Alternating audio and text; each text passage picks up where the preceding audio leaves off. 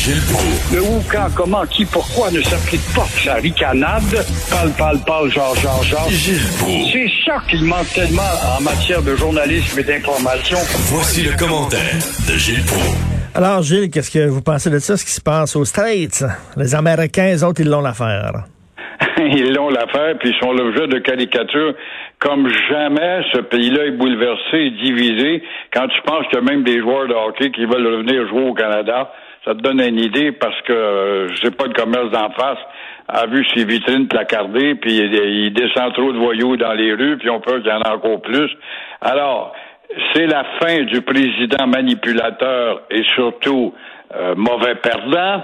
Mais quel sera le règne du président aux capacités intellectuelles plutôt défaillantes, le genre de gars qui te présente sa fille alors qu'il est avec son garçon, et euh, Biden, le protectionniste, euh, sera-t-il plus fin avec le Canada et le Mexique, parlant de l'accord? Non, je ne pense pas.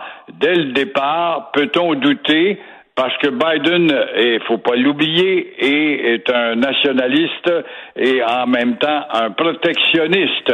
Il est sûrement pas pour reculer sur les gains qu'a fait son ami, même s'il l'a combattu de justesse.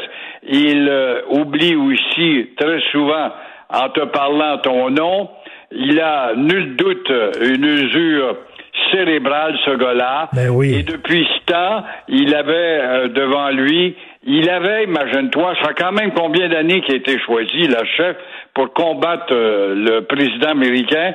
Il avait plus de deux ou trois ans dans le corps déjà. Alors, il a eu toutes les chances de se ramasser un bassin de vote où normalement il aurait dû écraser Trump et à la place, eh bien, on se retrouve à la case zéro parce que c'est pas un grand gagnant. Si l'autre est un mauvais perdant, lui n'est pas un grand gagnant. Là, il y a un texte dans le journal de Montréal, là, comme quoi il y a des Américains qui voudraient, euh, qui voudraient immigrer ici. Mais là, je viens de parler à Maître Jean-Pierre Ranco, il dit, ouais, c'est des paroles en l'air. C'est, ils peuvent pas, tu sais, pour immigrer quelque part, il faut que tu, euh, faut que tu démontres que ta vie est en danger ou alors que tu es dans un pays en guerre, ou etc. C'est pas le cas aux États-Unis.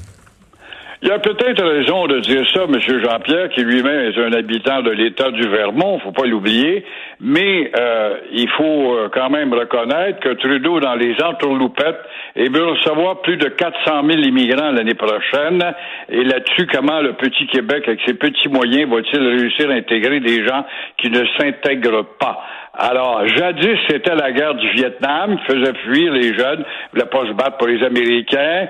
Alors, il lorgnait vers le Canada. Il y a eu Phil Edmundston parmi ceux-là qui était très Ben populaire. Depuis ces derniers jours, ben, c'est la division du pays. Un jour, c'est à cause de Trump qu'on veut quitter. On voit le joueur de hockey Bertuzzi dire, moi, je suis capable dans mon quartier tranquille. Lui-même qui a cassé la gueule à combien de gens qui étaient un violence à la glace. Et euh, d'autres jours, c'est Biden, il est trop faible. Et euh, c'est surtout la COVID, euh, évidemment, qui va être l'élément majeur pour empêcher d'entrer. Mais, euh, faut pas oublier que nos Canadiennes ressemblent aux Américains. Alors, l'intégration est facile à faire.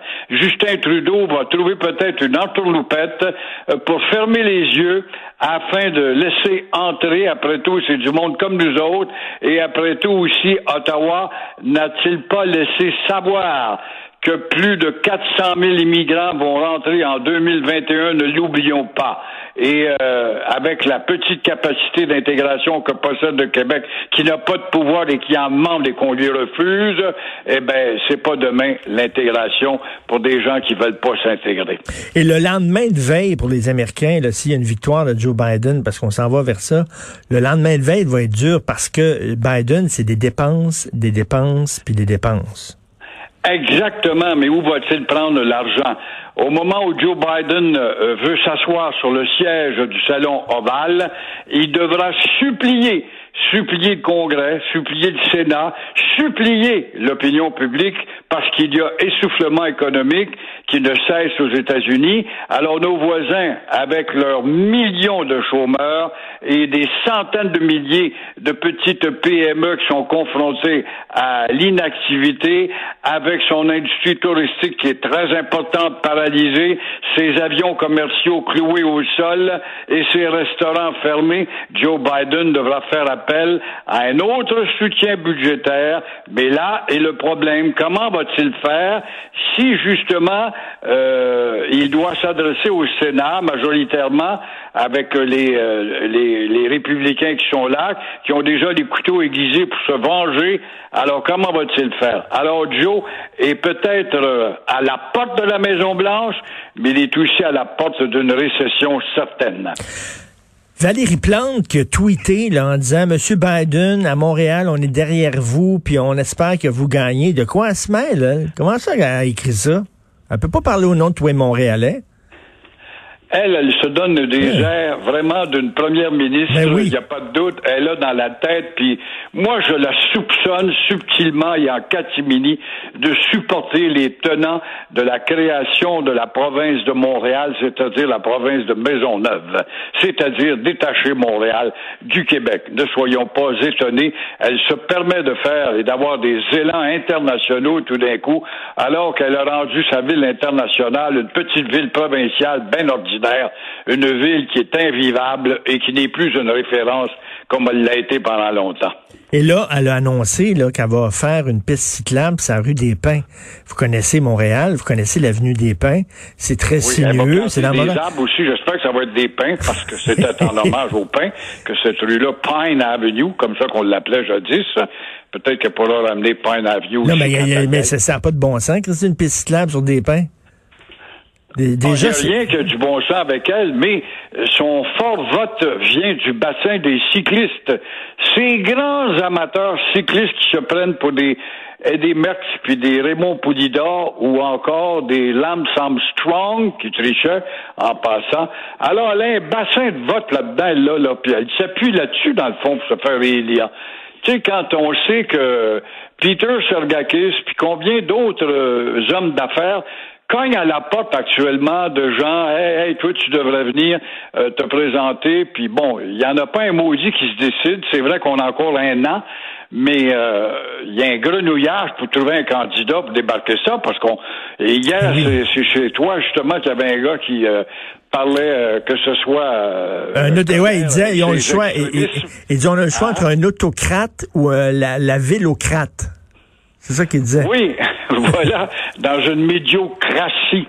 Alors, c'est pas demain la veille. Montréal est loin de se diriger vers le surpassement qui va distinguer cette ville comme étant justement distincte. On n'en veut pas.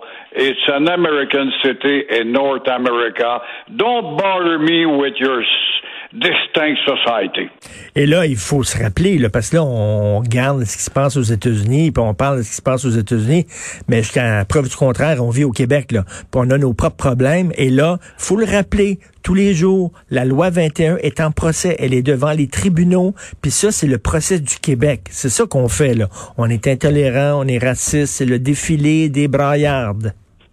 T'as donc raison, et c'est drôle qu'on n'en parle pas beaucoup. Ils ont un arsenal, eux autres, de moyens de faire du tapage, conférences de presse, puis tu vas en avoir, puis des répétitions de pseudo-experts, des anciens juges nommés par le Parti libéral pour venir dire, nous autres, on est juges, on connaît la loi bien mieux que vous autres, puis la loi de Legault, c'est du fascisme, puis du nazisme. C'est épouvantable, le breu- le bœuf. Mais le maudit problème, moi, qui me fait le plus mal, c'est quelle que soit la sensibilité qu'on peut, sensibilité qu'on peut avoir pour réveiller ce maudit peuple d'endormis, on n'y parvient pas. Le Valium est trop fort. Ben, c'est vrai. Je discutais cette semaine, euh, on, on s'envoyait des messages, euh, Joseph Facal et moi, puis il disait la même chose. Je regarde des fois les Québécois, puis maudit que je suis découragé, euh, euh, tu le dis. Merci beaucoup, Gilles. Bonne journée, on se reparle demain. À toi aussi, au revoir. Au revoir.